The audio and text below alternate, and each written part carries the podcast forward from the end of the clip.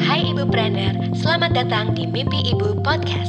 Ruang Ibu menggali inspirasi, mendapat informasi seputar bisnis, dan menguatkan mimpi. Bersama Fatia Arta dan Marisa Paramita. Hai Ibu Prener, balik lagi bersama aku Marisa Paramita di podcast Mimpi Ibu, juga bersama Fatia Arta. Hai Fatia, pengen tanya dong, menurut Fatia tuh buku yang bagus tuh seperti apa sih? Um, sebenarnya aku baru bener-bener aware buku bagus apa enggak tuh baru belakangan ini setelah aku bertemu denganmu ya yeah. karena beneran cak ketika kita uh, intens berinteraksi di bukunya mimpi, aku tuh jadi lebih sering baca buku karena sebelumnya baca buku tuh lebih kayak kewajiban atau enggak kayak oh ya yang kayak gitu. Dan jarang banget nyelesain satu buku. Dan sekarang aku jadi tahu sih bahwa buku yang bagus itu adalah buku yang ketika aku baca itu tuh di kepala tuh selalu ada aha momennya juga gitu.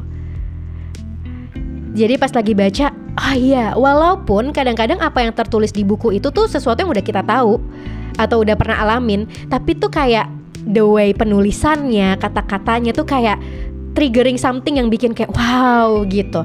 Dan menurut aku buku yang bagus itu juga buku yang relate ya tentunya sama apa yang lagi kita cari. Kadang-kadang tuh ketemunya tuh di kalimat buku atau kata di buku.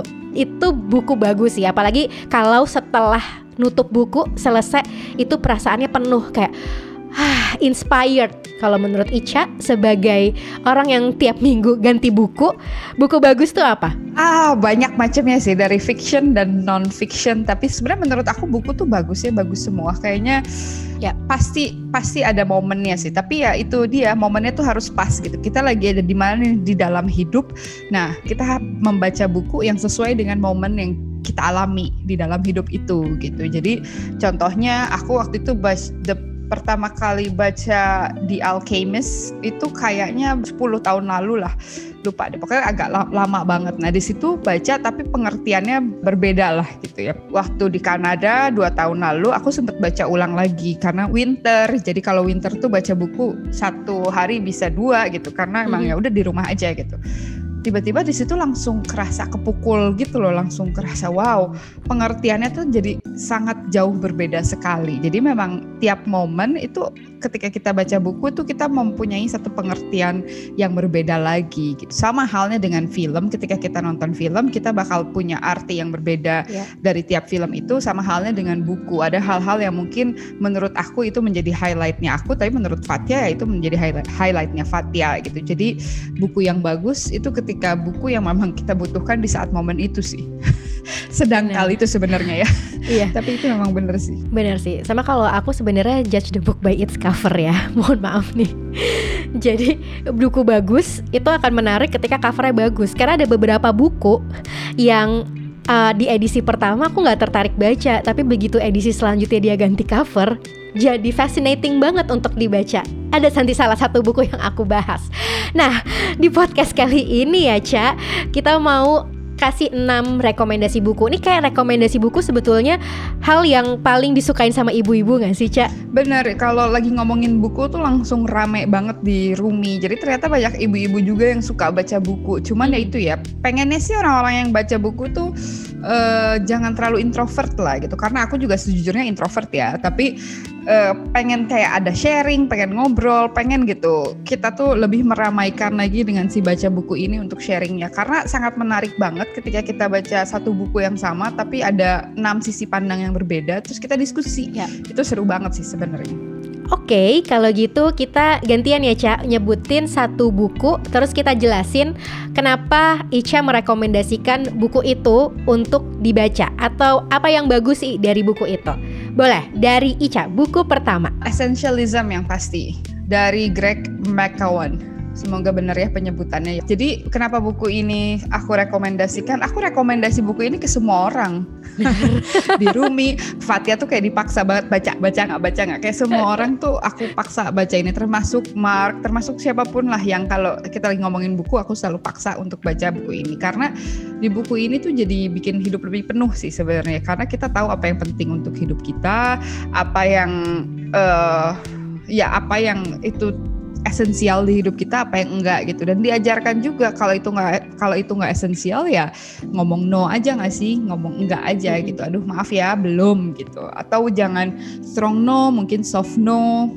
Ya udah tapi jangan terlalu uh, karena kadang-kadang tuh apalagi kita ya maksudnya aduh aku langsung excited gini ngomongin buku maaf ya. Jadi uh, terkadang tuh culture kita itu adalah culture di mana nggak bisa ngomong enggak gitu. Kalau ya esensialisme itu saatnya kita memilih mana yang beneran esensial untuk ada di hidup kita, mana yang enggak ada. Kalau misalnya itu nggak esensial ya udah nggak jangan diiyain gitu. Jadi kita save the yes for like something really important in our life gitu. Nah ini beneran diajarin banget nih poin-poin essentialism. Aku tuh suka banget beli buku fisik ya, karena ya. di buku fisik itu menurut aku itu bukan uh, itu it, it's a part of minimalism juga. Ada pembelajaran untuk menurut aku buku fisik itu sangat uh, berharga sekali karena aku bisa share ke orang-orang yang yang menurut aku itu uh, akan mendapatkan benefit dari buku mm -hmm. itu jadi it's a part of me of giving uh, something to them gitu. Jadi aku tuh kasih waktu-waktu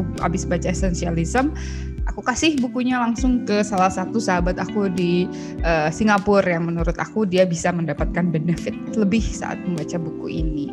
Ini juga buku yang aku pakai banget sih Cak untuk menerapkan prinsip-prinsip mengatur waktu dan hidup. Karena itu basic banget kan untuk milih. Kita tuh suka susah banget untuk milih mana yang penting mana yang enggak. Nah buku ini tuh kayak eye opening banget sih buat aku untuk kayak wow iya ya ternyata yang kayak gini-gini nih yang menuhin hidup nih yang perlu dipotong-potong. Ya ini buku yang bagus sekali. Benar. Kalau Fatih apa nih buku rekomendasi? Masih masuk dengan pengaturan hidup. Ada uh, judulnya Time to Parent uh, yang nulis Julie Morgenstern jadi ini gimana kita mengatur waktu ketika kita udah jadi orang tua. Kenapa ini bukunya menurut aku bagus karena ini buku pertama yang aku temuin yang dia ngajak kita untuk membuat KPI jadi orang tua itu kan sesuatu yang kayak banyak banget orang bilang dan aku pun juga percaya tadinya bahwa jadi orang tua tuh nggak ada KPI-nya, nggak ada ujungnya, yang itu membuat banyak orang tua frustrasi.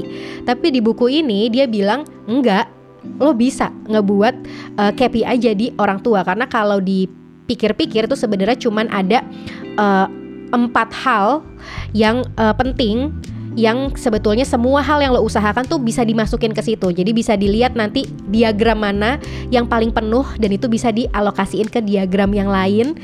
Dan yang mana yang udah achieve, yang mana yang belum sehingga kita bisa ngeliat performance kita as a parents. Dan itu ngebantu kita juga ternyata membuat strategi untuk buat per, punya performance yang lebih bagus juga di kerjaan, di bisnis dan untuk diri sendiri. Ini praktikal sih, buku yang praktikal banget buat orang tua yang mulai kewalahan dan gak puas sama perannya sebagai orang tua. It's a really good book. Oh, kayaknya aku harus baca sih ini. Boleh. Nanti ya kalau ke sini nih aku kasih. Boleh. Terima kasih. buku kedua buku kedua itu dari Dan Ariely. Mm-hmm. Sebenarnya bukunya dia bagus semua ya, cuman ini salah satu aja yang untuk uh, pertama kali dibaca kalau ibu-ibu mau predictably irrational ya. Karena aku sejujurnya suka banget sama Dan Ariely. Kalau ibu-ibu ada waktu juga bisa nonton YouTube-nya. Dia ada dokumenterinya juga. Nah di buku ini tuh dia menjelaskan tentang uh, human behavior aja sih sebenarnya yang kalau kita anggap tuh aneh sebenarnya kayak nggak masuk akal. Tapi banyak studi-studi juga di belakangnya. Jadi karena yang namanya bikin bisnis atau yang namanya dalam hidup kita tuh memang harus mengerti pattern, harus bisa hmm. mengerti human behavior juga untuk bisa lebih survive kan. Jadi dengan membaca buku seperti ini tuh kita jadi mengerti kenapa a human act in a certain way sih. Jadi kenapa kok dia agak aneh ya? Kok dia kayak gini ya? Itu itu ada alasan di belakangnya. Menurut aku sih ini fun book ya untuk dibaca. Ini bagus juga sih Cak, karena kan uh, kalau kita bisnis, target kita konsumen itu ya manusia ya. Jadi supaya kita bisa target market lebih tepat, lebih bisa bikin uh, inisiatif-inisiatif yang sesuai nih sama target market kita. Ini referensi buku yang bagus. Untuk Fatia buku nomor dua adalah uh, judulnya Will I Ever Be Good Enough. Uh, itu penulisnya Carol McBride, uh, PhD. Jadi buku ini aku baca pas lagi hamil, Cak. Salah satu ketakutan ini sebenarnya judulnya lebih panjang lagi ya. Tapi uh, ini judul singkatnya. Ini aku baca pas lagi hamil karena salah satu ketakutan aku saat hamil adalah jadi orang tua karena pertanyaan will I ever be good enough? ini tuh selalu muter di kepalaku karena tumbuh dan besar dari uh, mamah yang selalu punya condition untuk mencintai. Jadi kalau mau disayang, mau dipuji ya lo harus menunjukkan sesuatu. Dan itu tuh jadi kayak hal yang selalu aku berusaha obati. Jadi begitu baca judul ini langsung ke hook kan? Dan waktu itu pas lagi hamil ada ketakutan itu. Dan di buku ini itu bagus banget buat ibu-ibu yang lagi banyak mempertanyakan tentang kecukupan diri. Karena dia ada step by step uh, gimana caranya kita heal, gimana caranya kita lebih kenal sama diri sendiri sampai ngobrol sama inner child kita tuh ada panduan skenario nya gitu. Buku ketiga Cak, apa Cak? Uh, Humankind by hmm. uh, ini kayaknya orang-orang Belanda deh. Mungkin Fatia bisa bacain namanya takut salah pronounce. Enggak sih ini Rutger Bregman gitu iya doang. Iya kan? Iya kan ada itunya pronunciation ada ya. uh, uh, yang mungkin aku belum bisa ucapkan. Nah si uh, Mr. Rohner ini ya kan belum bisa. Dia tuh sempat nulis Utopia for realis juga. Itu buku pertama dan buku kedua itu tentang humankind. Jadi menceritakan sejarah manusia tentang bahwa manusia itu sebenarnya kalau dia bilang tuh homo papi. Jadi mereka itu baik, mereka itu tidak punya niat buruk sama sekali di belakangnya gitu. Jadi mereka itu social being yang pengen uh, hidupnya tuh damai, hidupnya tuh pengen di komunitas gitu. Jadi di di pandemi 2020 baca bu, baca buku tentang seperti ini tuh rasanya lebih menenangkan hati. Beda hmm. rasanya sama baca Homo sapiens dari Yuval Noah Harari gitu yang kayaknya kok uh, di, di sejarah-sejarah di masa lalu tuh kelam-kelam ya gitu. Orang-orang kok jahat-jahat gitu. Tapi kalau di buku Humankind ini tuh beneran jadi menyenangkan beneran jadi kayak apa ya nonton yang beneran jadi feeling tingling gitu loh. Kayak uh, gemes gitu. Uh, kayak lebih optimistik lah melihat hidup gitu. Sangat aku rekomendasikan sekali walaupun ini kayak 600 page tapi uh, aku pun apa ya diberesinnya dalam waktu dua minggu tapi karena menyenangkan banget baca bukunya gitu sebenarnya. Jadi or, kenapa orang-orang tuh hanya meng-highlight sesuatu yang buruk yang terjadi di media tapi yang baik-baik kok kenapa nggak pernah diceritain ya? Itu semuanya ada di buku ini gitu. Beneran feeling good book deh. Ya itu dibutuhkan sih di tengah kita lagi puyeng ya sama apa yang terjadi. Nih buku yang bisa mencerahkan. Nomor tiga. Buku ketiga dari aku judulnya Mindset ini dari Carol Dweck. Ini yang aku bilang tadi pas uh, seri pertama aku nggak uh, tertarik buat baca karena covernya kayak textbook. Tapi begitu dia ngeluarin edisi yang lebih minimalis, aku langsung kayak oke okay, oke okay, ini menarik. Padahal isinya sama sebenarnya. Tapi ini buku sebetulnya tentang growth mindset yang menurut aku ini penting banget untuk kita miliki kalau kita pengen lebih maju dan terbiasa untuk gampang banget kan kita untuk mengkritik diri sendiri, self sabotage. Nah, buku ini tuh nerangin juga secara praktikal sebetulnya hal apa sih yang bisa kita lakukan untuk ngembangin growth mindset ini. Dan yang menarik di buku ini dia neranginnya beberapa konteks gitu. Konteks kita sebagai individu, konteks kita sebagai leader, konteks kita sebagai partner itu dijelasin juga di uh, buku ini. Jadi buku ini menarik untuk uh, dibaca ibu-ibu yang kepengen belajar lebih lanjut juga tentang gimana sih melatih growth mindset. Sangat direkomendasikan, especially buat ibu-ibu sih, karena ibu-ibu tuh bisa dibilang sebagai nyawa dari keluarga ya. Maksudnya mm-hmm uh, kalau ibu-ibu bisa menerapkan growth mindset untuk anak-anak atau untuk keluarga in general itu bakalan bisa menjadi Indonesia cerah sih. Bener sih, itu luar biasa banget sih. Dan kita pun juga sebagai individu jadi nggak mudah ngerasa gagal karena di sini juga dijelasin gimana orang growth mindset menghadapi situasi gagal. Itu tadi enam rekomendasi buku buat ibu-ibu baca yang bisa seru untuk dibaca baik buat uh, perkembangan diri maupun juga bisnis walaupun nggak langsung nih ke bisnisnya tapi Cak ada nggak rekomendasi buku yang spesifik untuk ibu-ibu pengen belajar bisnis Nah ini ada empat buku yang aku rekomendasikan untuk ibu-ibu yang mau uh, yang khusus buku untuk bisnis ya. Jadi yang mm-hmm. pertama itu Lean Startup.